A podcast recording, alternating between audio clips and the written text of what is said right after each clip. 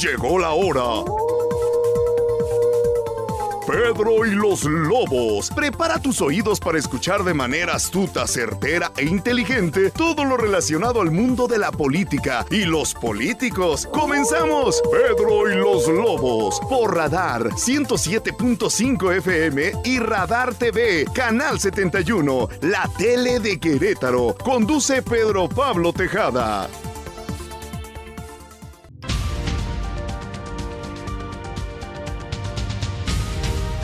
Buenas noches, yo soy Pedro Pablo Tejada y como todos los martes antes y hoy los miércoles a partir de, esta semana, estamos en Pedro y los Lobos. A nombre de la producción, David Castellanos, Ángel Sánchez y Jesús Muñoz, le doy la más cordial bienvenida a nuestro invitado, el secretario de Desarrollo Social del Estado de Querétaro, Agustín Dorantes, y a mi compañero analista Ernesto Luque, experto en políticas públicas, con una gran experiencia en el servicio público y, en las políticas sociales, exactamente, ¿no, Ernesto? Así es, Pedro. Gracias que estás otra vez con nosotros. Es siempre un honor estar aquí, sobre todo acompañado de dos muy buenos amigos y un, gran compañero y amigo en el sector público, Agustín, también. tú estuviste en, desarrollo social. Así es, y, trabajamos de la mano con grandes proyectos.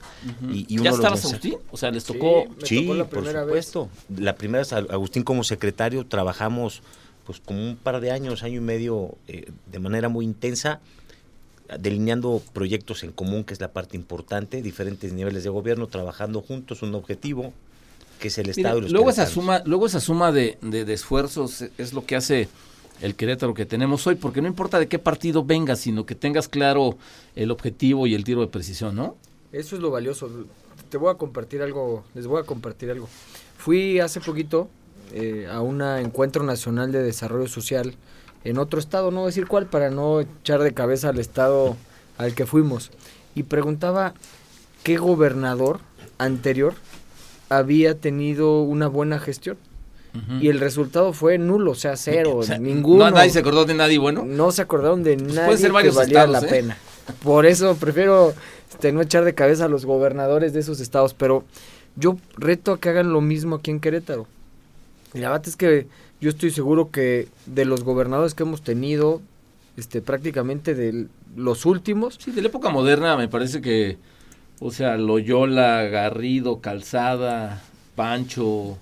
Eh, de todos recuerdan logros importantes que han transformado y que han nutrido nuestro Estado. Sí, así es. Me parece que ese es un acierto en Querétaro, que la gente, que los políticos tienen esa madurez para continuar este, los proyectos que sí valen la pena, aunque vengan de una administración este, de otro color, digamos, para, para decirlo suavemente, ¿no? Sin duda. la industria aeronáutica que se inicia con eh, Nacho Loyola, con la, visión del aeropuerto, la UNAC, con Paco Garrido y Bombardier, y que sigue trayendo inversión Pepe Calzada, que trae Eurocopter, si no me equivoco, y Safran. Este, y con Pancho sigue multiplicándose, eh, Safran eh, se expande y se siguen expandiendo inversiones, y hoy este con el gobierno de Mauricio Curi, las inversiones siguen llegando, ¿no? Tan solo en su última gira a Europa anunció 30 mil nuevos empleos bien pagados que llegan a Querétaro. ¿Qué nos falta muchas veces? Y por eso la gran visión de la creación de la UNAC es tener estos jóvenes capacitados, especializados que aprovechen las oportunidades que se crean en Querétaro. Porque sabes que tampoco, tampoco solo es un asunto de crear empleos por crear empleos, que siempre son buenos los empleos sin duda. Pero estos empleos sin el valor agregado de un buen sueldo, de buenas prestaciones, pues digo, luego, luego hablábamos en alguna ocasión inclusive con el secretario del Prete, que había algunas este, empresas que venían y ofrecían, eh, ofrecían empleo, pero con condiciones verdaderamente este, no adecuadas, ¿no? Entonces, si hay un esfuerzo del gobierno por traer empleos, pero traerlos de buena calidad, con prestaciones, con atención, etcétera, me parece que eso hace esta clase media tan, tan echada para adelante y tan, tan ejemplar en el país, ¿no? O industrias con externalidades negativas que en el caso del medio ambiente, pues también se acaban el agua o contaminan más de lo que contribuyen. Entonces hoy Querétaro, gracias a la seguridad, al desarrollo económico, a su mano de obra calificada, a la inversión que tienen en infraestructura, podemos decir que se da el lujo de escoger las industrias que llegan a la entidad. Que eso no lo, no, no lo hace cualquiera. No lo hace cualquiera. hay estados que se pelean porque llegue una industria, ¿no? este, no, no hay atracción de inversiones. Eh, como lo dice el gobernador Mauricio Curi, la certeza jurídica. Hoy en, el, en, la cumbre eh, de negocios, eh, que fue un evento que sin duda atrae los ojos de México y del mundo a Querétaro. Todos los comentarios de los panelistas que venían de todo el mundo hablaban de lo que Querétaro estaba haciendo bien y cómo lo que Querétaro, lo que se estaba haciendo en Querétaro bien, tenía que ser lo que se hiciera en el resto del país. Sí, me pareció, me pareció ejemplar el asunto de la invitación a Luis Nava como único alcalde participante con el asunto este de Cubo, ¿no? Este centro de desarrollo tecnológico que sin duda este será un ícono a nivel nacional. Y, esa es la apuesta, apostarle a las industrias del conocimiento. Si empezamos a apostarle a desarrollar conocimiento, desarrollar talento, desarrollar nuevas industrias, dejar de ser simplemente eh, eh, manufactureros, sino más bien crear eh, patentes a través del nuevo talento, lógicamente vamos a, llegar, a llevar, como dice el gobernador, a Querétaro al siguiente nivel y esa debe ser la apuesta. Todavía nos falta mucho por hacer, no hay que echar campanas al vuelo. La realidad es que no estamos compitiendo con otros estados del país, sino ya estamos compitiendo con otros estados de, otros países en todo el mundo y cada vez la competencia va a estar más complicada. Se viene un año, ya estoy catastrófico, ¿no? Se viene un año de recesión, recesión en Estados Unidos. Hay ventajas como la, el pleito comercial que tiene Estados Unidos y China y la nueva búsqueda por tener comercios más cercanos, más locales. Proveeduría más cercana, sí. proveeduría más cercana. Entonces, pues aprovechemos esta nueva eh, realidad geopolítica para que Querétaro siga atrayendo estas inversiones que tanto se necesitan en un momento donde la recesión en Estados Unidos nos puede pegar y donde la crisis por la inflación debido a la guerra que sigue en Rusia y en Ucrania está pegando en los precios de la canasta básica en todo el mundo. Oye Ernesto, veía hoy, digo, los cines de inflación que son 8.59%. A nivel nacional. A nivel nacional. Pero hoy sí, sigo escuchando a la gente diciendo las cosas están caras, ¿no, Agustín? Tú que, digo, tú, tú que estás todos los días este, con, con, la gente, este, pues sigo, sigo pensando que está haciendo una buena reflexión cuando va al mercado, cuando va a todos lados del resto, o sea, le parece un poco, o sea, las cosas parecen que están más caras, ¿no? ¿Qué está haciendo el gobierno para paliar esto? Justo estaba platicando con un servidor público y me decía, oye, yo le comentaba que la inflación le estaba pegando en los bolsillos de los queretanos. Me parece que es el impuesto más depredatorio, ¿no? O sea, ahí sí es para todos, ¿no? Sí, y hay que, eh, se exponencia cuando la inflación en los precios de la canasta básica todavía son mayores que la inflación en promedio. O sea, el precio de la canasta básica todavía está por arriba del 8.5% de la inflación promedio. Entonces, ¿a quién le pega más? Pues le pega a los que menos tienen. Y platicando que a pesar de que Querétaro era de los dos estados con menor inflación a nivel nacional, que estaba alrededor del 6%, lo cierto es que un 6% claro que se siente y claro que duele. Y por lo anterior, eh, hemos tenido una política de desarrollo social muy agresiva en este inicio de la administración. Hay que recordar que durante los primeros 100 días el gobernador anunció una bolsa de más de 100 millones de pesos entre la Secretaría de Desarrollo Económico, Turismo y, Secretaría de Desarrollo Social con eh, proyectos productivos que apoyaran directamente a distintos sectores. Por ejemplo, en la materia de desarrollo social tuvimos la tarjeta Contigo para Mujeres, donde apoyamos a mujeres en condición de vulnerabilidad para atenuar un poquito los estragos que teníamos por la crisis post pandemia. Hay que recordar que en ese momento este, nos seguían pegando o nos siguen pegando el coletazo de la pandemia. Uno de los programas que creo que más apoyan a la economía familiar todos los días es la tarifa Unidos. ¿Qué es la tarifa Unidos? Es la tarifa preferente más baja de todo el país. ¿Qué quiere decir que los... De dos pesos, ¿no? Dos pesos para estudiantes, personas con discapacidad y adultos mayores. ¿Quién se sube al camión?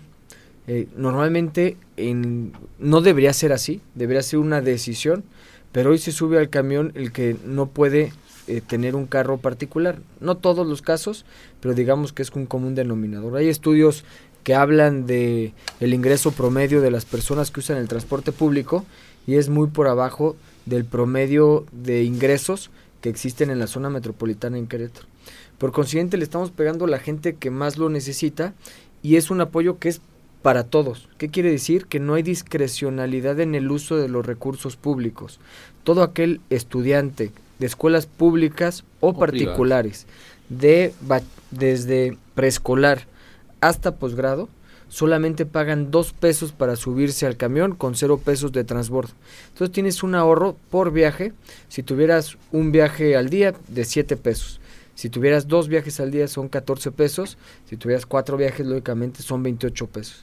Entonces, para una persona que tiene un ingreso promedio tal vez de 7 mil pesos al mes, eh, que te puedas ahorrar por hijo alrededor de mil pesos al mes que tuvieras dos hijos y un adulto mayor en una familia, estamos hablando que te estuvieras ahorrando prácticamente el 40% de tu ingreso tan solo de transporte. Hay que recordar que uno de los gastos más comunes este, y que más impacto tiene en el bolsillo de las familias es justamente el, transporte.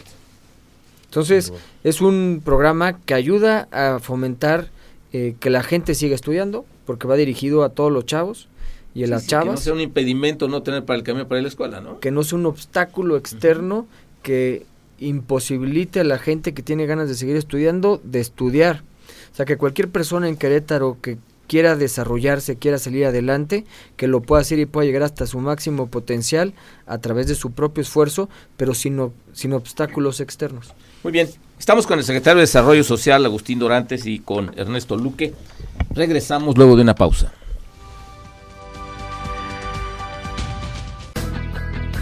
En transmisión simultánea, radio, Radar 107.5 FM y Radar TV, Canal 71, la tele de Querétaro.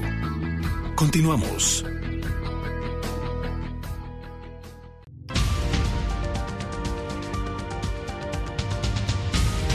Pedro Pablo Tejada y estamos con el secretario de Desarrollo Social del Estado de Querétaro, Agustín Dorantes, y con mi querido amigo Ernesto Luque. ¿Qué hacer, qué hacer con estas políticas públicas que luego son tan, tan, tan, este, tan usadas por los gobiernos para en campaña, no en campaña, ya en gobierno, o sea, cómo realmente le platicabas algunos casos este, verdaderamente dramáticos de, que has encontrado tú en tu desempeño como secretario. Y Ernesto, seguramente en su función este, federal y luego aquí también como delegado, este, te encontraste mucho de eso. O sea, ¿cómo hacer de veras que ese dinero público, por ejemplo, me decías hace un rato que, el gobierno federal, el perdón, el gobierno estatal ha invertido cerca de 80 millones de pesos en financiar o en subsidiar 80 mil este, ciudadanos inscritos en el programa de, del transporte de dos pesos, que hay cerca de 50 mil viajes diarios, que este dinero se lo ha ahorrado, obviamente. Esos 80 millones de pesos han dejado de salir de los bolsillos de los queretanos y han sido eficientes la, la, eficiente aplicación de recursos públicos, que es a lo que, a lo que eh, a final de cuentas este, pues aspiramos los ciudadanos, ¿no? ¿Cómo de veras este, que esas políticas públicas se reflejen llegando a la gente, haciendo bienestar, causando niños felices, este, estudiantes con futuro? Me parece un súper reto, ¿no, Agustín? Es un gran reto. Eh, yo siempre he dicho, eh, la Secretaría tiene recursos. estamos manejando entre obra social y programas sociales alrededor de 2 mil millones de pesos. Pero lo cierto es que... ¿Al año? Al año. Lo cierto es que esa lana pues, no alcanza para todo lo que se necesitara resolver. O sea, los problemas son mucho mayores que el recurso que se tiene disponible. Entonces, ¿qué, se necesita? Pues una muy responsable aplicación de los recursos públicos a través de políticas públicas que resuelvan problemas concretos. Y lo primero que nos planteamos por la instrucción del gobernador es que cambiemos el paradigma de la política social tradicional y nos movamos a una política social que busque el desarrollo de capacidades y competencias de las personas. Lograr que el origen o sea, que si naces en condición de pobreza o de vulnerabilidad, no determine el hecho de que puedas salir de esta condición de pobreza. Y en diferentes estudios, investigaciones y en diferentes eh, textos encontramos que hay factores que te ayudan, que son determinantes para lograr una movilidad social. En primer lugar es el ingreso. En segundo lugar es la educación. En tercer lugar es eh, la raza eh, que tienes, o sea, pareciera que no es justo, la verdad es que no es justo, pero es determinante. O sea, hay estudios que demuestran que según el género o el color de piel, es más fácil salir adelante que otros. Y en cuarto lugar, el tema de la cohesión social, el lugar donde vives. Entonces, a partir de este eh, estudio que se tiene, pues necesitamos encontrar el mecanismo para aumentar el ingreso de las personas, que es lo más difícil, porque al final, este, ¿cómo logras aumentar el ingreso de las personas? Pues a través del desarrollo de competencias y de empleos bien pagados, solamente, o generar eh, micro, pequeñas empresas. Entonces, el gobernador nos dijo, a ver, necesitamos tres ejes de acción. El primero es una red de protección para grupos vulnerables. O sea, hay personas que no están en estado productivo y necesitamos ayudarlos. ¿no? Puede ser una discapacidad, el tema de la edad, hay diferentes circunstancias que hacen que el Estado tenga que generar esta red para ayudar a las personas que viven en condición de vulnerabilidad y que no pueden salir adelante sin la ayuda de alguien más. En segundo lugar, necesitamos, y el gobierno lo ha dicho muy bien, o sea, el gobierno hace siempre un planteamiento, una analogía de cómo en las distintas partes del mundo las capacidades se repartieron de la misma forma. Sea, hay tanta gente inteligente en África como tanta gente inteligente en Estados Unidos. Pero las oportunidades no se repartieron de las mismas formas. O sea, en Estados Unidos las personas con las mismas capacidades en África tienen muchas más oportunidades que a la gente que le tocó vivir en la África subsahariana, que es la zona más pobre de todo el mundo. Y entonces, ¿qué debemos de tratar de construir? Este piso mínimo de derechos garantizados para que cualquier persona por sí sola se pueda desarrollar hasta máximo potencial a través de su esfuerzo. Debemos de premiar el esfuerzo, debemos de premiar las ganas. No todos merecemos lo mismo, pero sí todos debemos de tener este escalón mínimo. para digamos, de, de, dónde empezar, ¿no? De dónde empezar. De dónde arrancar. ¿Y qué es salud, educación? Es correcto. Este, y, en, y el tercer tema es cómo aprovechar el crecimiento económico de Querétaro. Querétaro crece y crece y crece y si ha habido una disminución de pobreza en Querétaro a lo largo de los años es gracias al desarrollo económico más que al desarrollo social o a los programas de desarrollo social. Entonces, ¿cómo lograr que ese crecimiento pues, llegue a los distintos rincones del Estado? Tenemos diferencias muy grandes. Pinal de Amores, el municipio con mayor pobreza, tiene alrededor del 70%, 70 de personas que viven en condición de pobreza, en comparación de Corregidora, que hay menos del 20% de personas que viven en condición de, pobreza. de 70 a 20%. Sí, de Pinal a Corregidora. Entonces, ¿cuántos, ¿qué diferencia de oportunidades hay en la gente que vive en Corregidora, que tiene la escuela cerca, que hay centros de salud cerca, que hay infraestructura de primera calidad en muchas partes de Corregidora, no en todas? contra 204 comunidades que están en las puntas de una montaña y que para poder ir a estudiar tienes que recorrer dos horas, por ejemplo. Y entonces, este tercer es cómo potenciar las capacidades de las personas. Y aquí tenemos cuatro ejes transversales. El primero y el más importante es la educación. Y aquí estamos atacando fuertemente la deserción escolar. ¿Dónde está la deserción escolar? En dos etapas. En primer lugar, en el bachillerato, es donde mayor deserción escolar, hay un 10% alrededor a nivel nacional. Y también es cuando más gente decide no estudiar. O sea, no, no solamente entras y no terminas, sino no, no, te inscribes. Y en segundo lugar, en la universidad. Ahí tenemos alrededor del 8% de deserción escolar. Pero para que te des una idea, Pedro, Ernesto, que estoy seguro que conoces los datos, este, dos de cada diez jóvenes en edad de estudiar la universidad le estudian. Quiere decir que 8 de cada 10 no. Entonces esos, pues tú imagínate cuando salen al mercado laboral un chavo que no tuvo la posibilidad, la oportunidad de seguir estudiando contra un chavo que sí estudió. Oye, pero también es que no hay manera de quedarse, de, irse a estudiar porque no hay recursos. Segundo, pues hay que chambear para llevar este la papa a la casa, ¿no? Lo, o sea, lo dijiste de la mejor manera posible. Lo, la característica determinante para dejar de estudiar, la variable determinante, es la falta de recursos. Por eso el gobernador dijo desde preescolar hasta secundaria, útiles escolares. Bachillerato, como ya está la, la, beca Benito Juárez, le entramos con tabletas. Se han dado tabletas a todos los chavos de escuelas públicas de bachillerato. Y en universidad le entramos con becas. Becas a todos los chavos que lo solicitaran después de la pandemia de este programa de reactivación económica del 50% de inscripción o reinscripción. A todos, todos los que la solicitaran. Eh, ¿Escuelas, escuelas, escuelas públicas. Sí, no, ya ah, iba, dijiste de Monterrey, levanto las manos, no, escuelas públicas. Este, tengo, tengo, ahí eh, uno, dos, sí, que todavía, visto cómo abrió los ojos, ¿eh?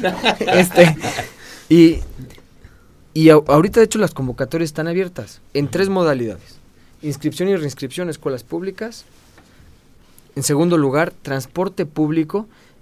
Cuando si, ha habido algo, y la verdad es que yo le reconozco a mi jefe esto, es, en campaña le dijeron, necesitamos que la tarifa de dos pesos sea efectiva al momento de subirse al camión. A los dos meses era una realidad. En nuestra segunda convocatoria, cuando veníamos aquí a los medios de comunicación, me acuerdo una vez acá con Miguel cuando estábamos en el rincón, escriben y dice un estudiante de escuelas particulares, oye, no pude entrar a la universidad pública debido a que no había lugares. Terminé en una privada, me cuesta mucho trabajo, me muevo en camión porque no tengo otra forma de moverme. Y en ese momento el gobernador decidió que se ampliara a escuelas particulares. Entonces, es un apoyo justamente para el tema de eh, los ingresos desde preescolar hasta posgrado. Pero cuando Salió la convocatoria de Tarifa Unidos, nos dijeron, algún estudiante de Santa Rosa Jauregui, que no pasa el, el camión urbano en la comunidad y paga más que el que pagaba la tarifa de Crobus, que son los 11 pesos, pagaba alrededor de entre 30 y 40 pesos dependiendo de la comunidad. Dice, a ver, estoy más alejado, estoy más desconectado y me cuesta más o las que viven en comunidades en Amealco, o los que estudian en Querétaro pero vienen de Jalpan, o estudian en Jalpan y vienen de Arroyo Seco. Para ellos hay una beca de 3.600 pesos de transporte eh, público para los que no son beneficiarios de la tarifa Unidos, para que no dejen de seguir estudiando. Y por último, es la de becas a mejores promedios, más de 8.5, 3.700 pesos, para incentivar que les vaya bien a los estudiantes en la escuela que le echen ganas.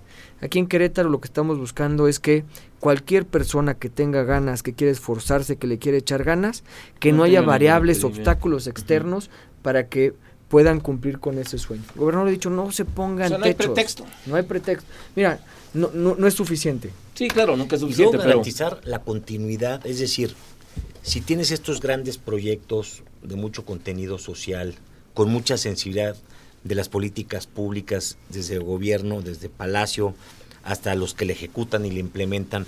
Aquí lo importante es que después nuestros jóvenes se queden aquí, que tengan oportunidades, que los empresarios generen espacios para que puedan trabajar y que no se nos vayan después de este gran esfuerzo social que se hizo y de desarrollo integral, digamos. Por supuesto, integral. Haz de cuenta que guardando proporciones como si estás en la escuela, ¿no? Después de que ya terminaste todo este proceso de gran esfuerzo, de mucha política, mucho contenido social, pues ahora también tener la oportunidad de que estos grandes valores que, que retuvieron, que se esforzaron, que a pesar de tantas condiciones tan adversas que pudieron vivir, donde se estaba garantizando sus mínimos derechos universales por el simple derecho de ser mexicanos y queretanos. Bueno, ahora ya que se pudo hacer este gran esfuerzo del escalón social, digámoslo así, ahora que tengan esa continuidad de retribución de esos grandes esfuerzos a nuestro Estado. Y esto, ahí es una parte donde es fundamental esa gran sensibilidad de lo que estamos platicando ahorita, que les llegue hasta los huesos a los empresarios, a los generadores de empleo, a los que generan inversión extranjera directa, que hay grandes talentos de los jóvenes que ante la adversidad siguieron adelante, son queretanos que pueden generar condiciones importantes. Sí, la responsabilidad es un poco integral. Sin duda. Vamos a un corte, estamos en Pedro los Lobos con Agustín Durante, secretario de Desarrollo social del estado de Querétaro y, con Ernesto Luque. Regresamos. Fíjate, algo nos pasaba.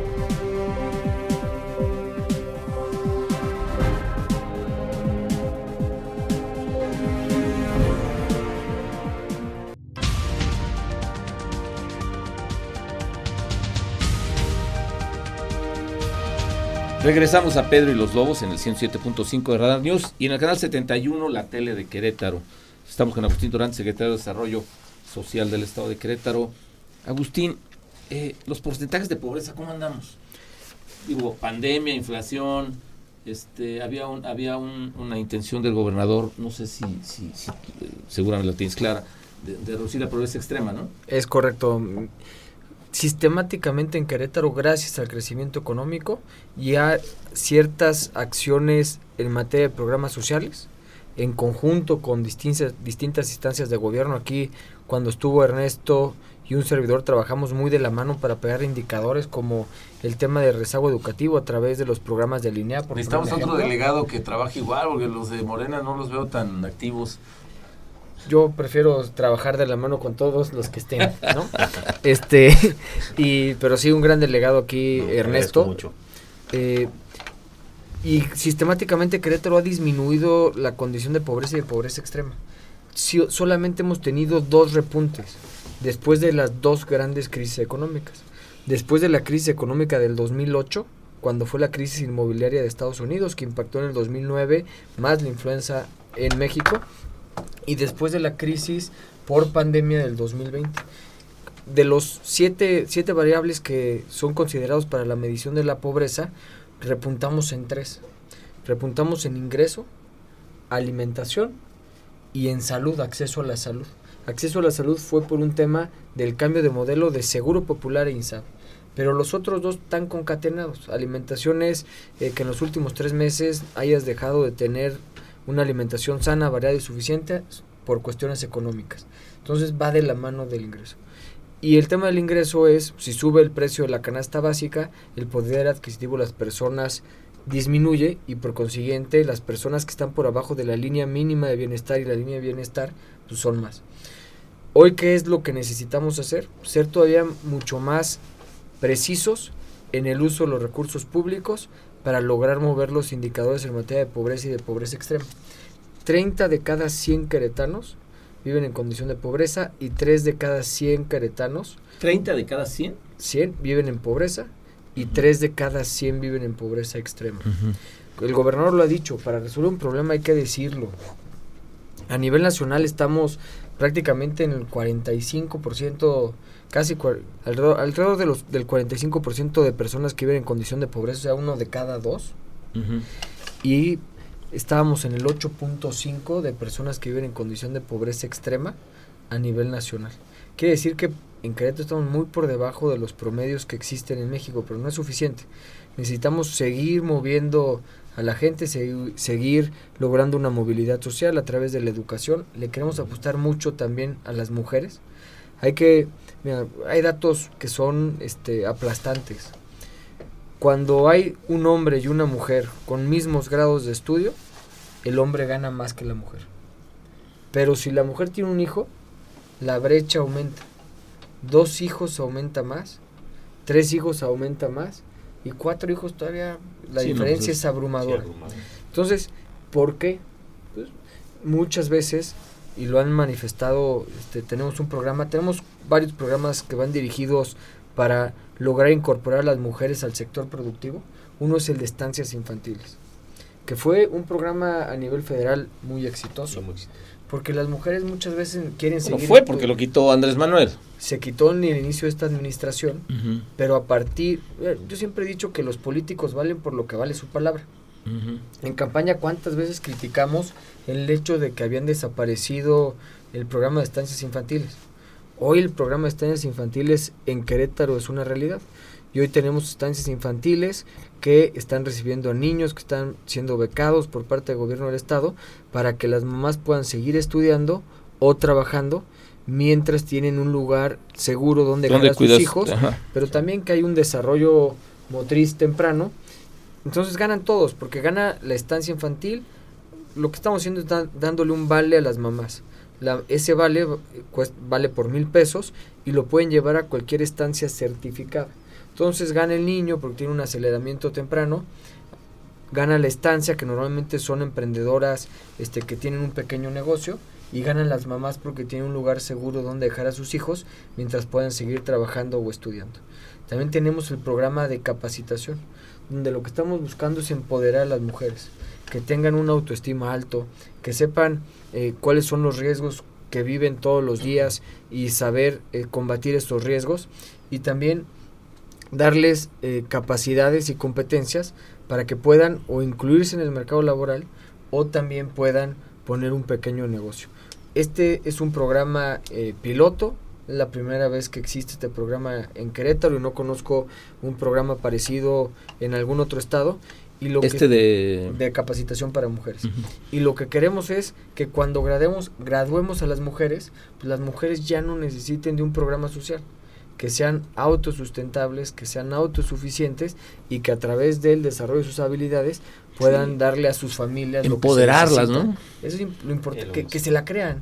Muchas veces ya están empoderadas, ya tienen la capacidad de poner un negocio, ya saben cómo hacerlo. Falta una pequeña capacitación financiera que todos necesitamos, que se está eh, dando pero que con estas pequeñas habilidades extras a las que ya tienen, sin duda tienen grandes capacidades de poner su primer pequeño negocio o incluirse en el mercado laboral. Ah, sin duda, lo que es bien importante, el fortalecimiento de la confianza a las mujeres queretanas para que se den cuenta de las capacidades que se tienen y que de lo que pueden aportar para el fortalecimiento de lo yo siempre lo he dicho de la de la parte más importante y fundamental en Querétaro que es el de la familia el de la institución de la familia, que lo más importante con el liderazgo de las mujeres.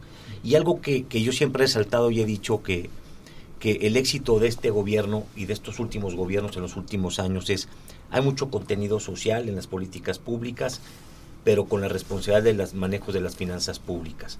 Hay mucha responsabilidad social de gobernadores cercanos a la gente, como nuestro gobernador actualmente, pero no deja tomar decisiones difíciles, poco populares, pero de gran trascendencia, como es el tema de la 5 de febrero, de una obra trascendental en su inversión, trascendental no solamente en su gobierno, sino en los próximos años, se tenía que hacer y esto hay que reconocer que esos liderazgos se tienen que tomar porque la obra pública cambia, cambia y transforma la vida. Sí, la vida de los ciudadanos y las ciudades, pero había que, había que tener un gobernante con autoridad que decida de poner en riesgo este capital político para tomar una decisión de esas. Bueno, vamos a una pausa y regresamos para hablar de 5 de febrero, ¿les parece? Excelente. Regresamos.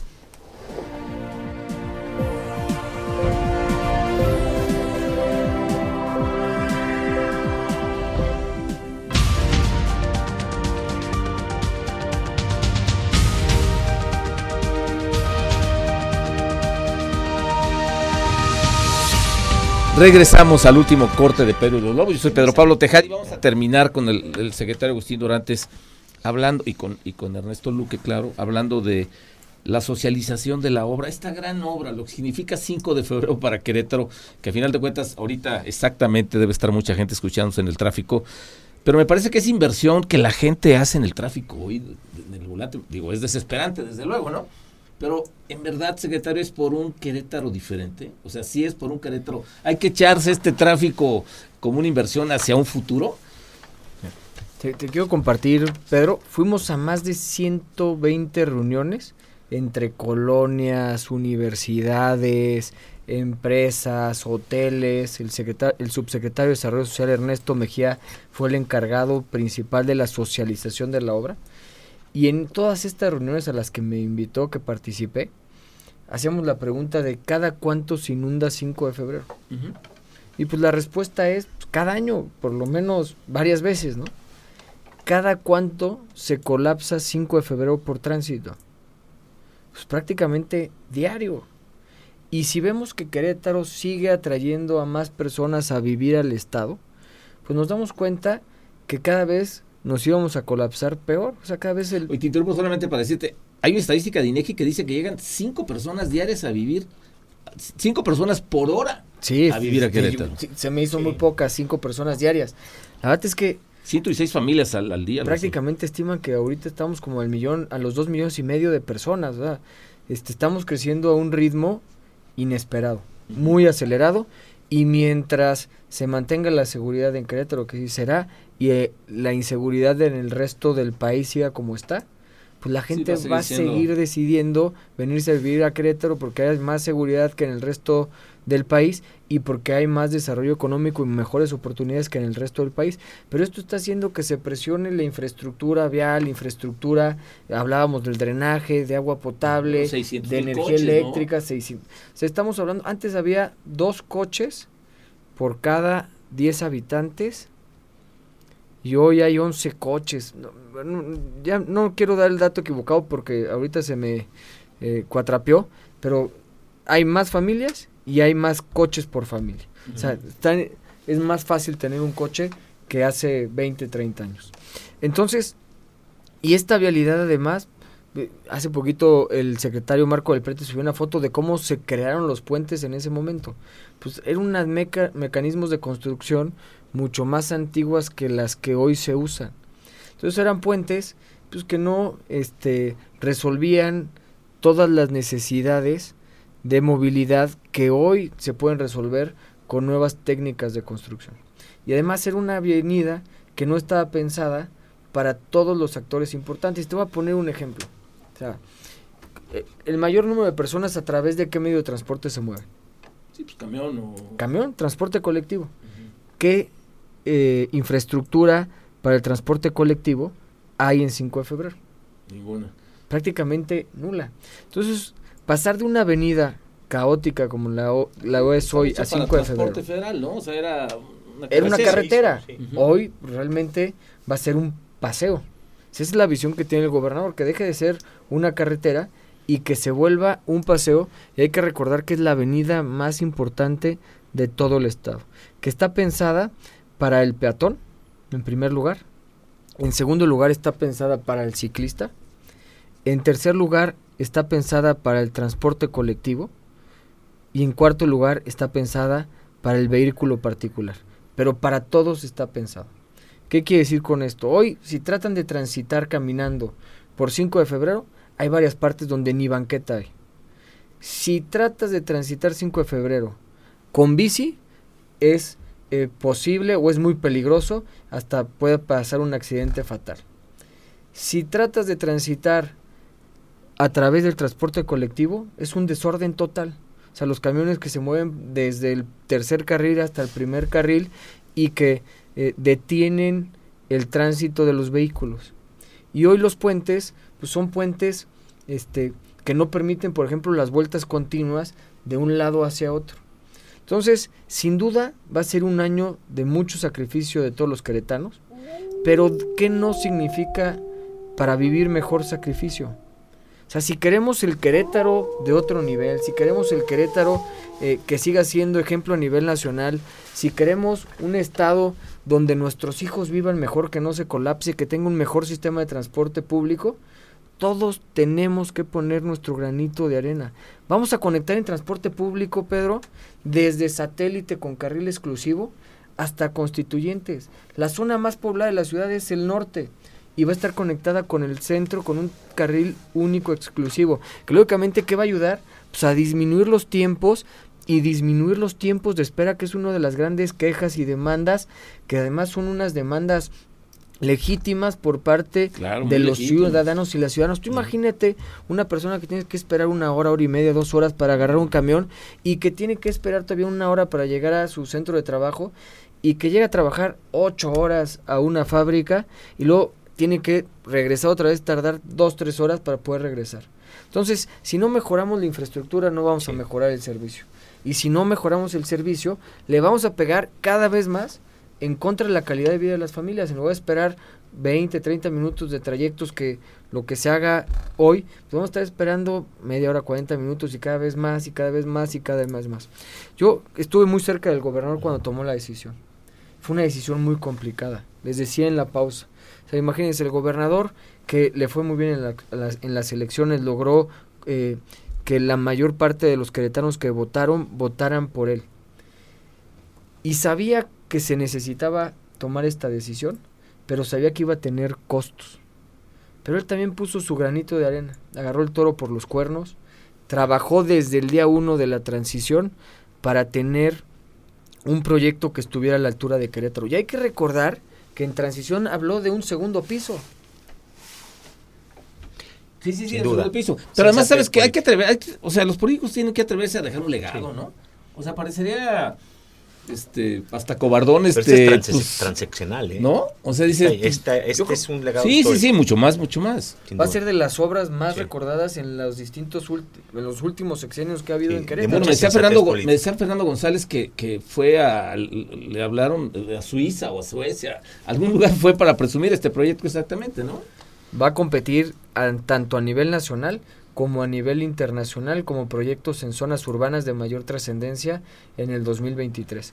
Y es lo que se merece Querétaro. Pero y algo bien importante que creo que va de la mano en el acompañamiento de este gran proyecto, con transparencia, rendición de cuentas y acceso a la información del proyecto, porque es una parte fundamental para que se hagan las cosas bien hechas y que haya transparencia en sus proyectos. Eso, exactamente, Ernesto. Bueno, muchas gracias, Agustín. Me parece que tienen enfrente un gran reto y que la, y la ciudadanía pues está esperando respuestas correctas, ¿no?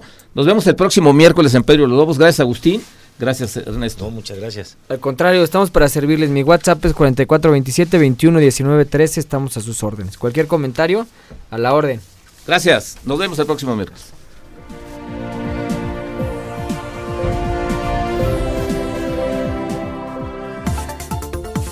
Por ahora nos resguardamos para esperar un siguiente encuentro de...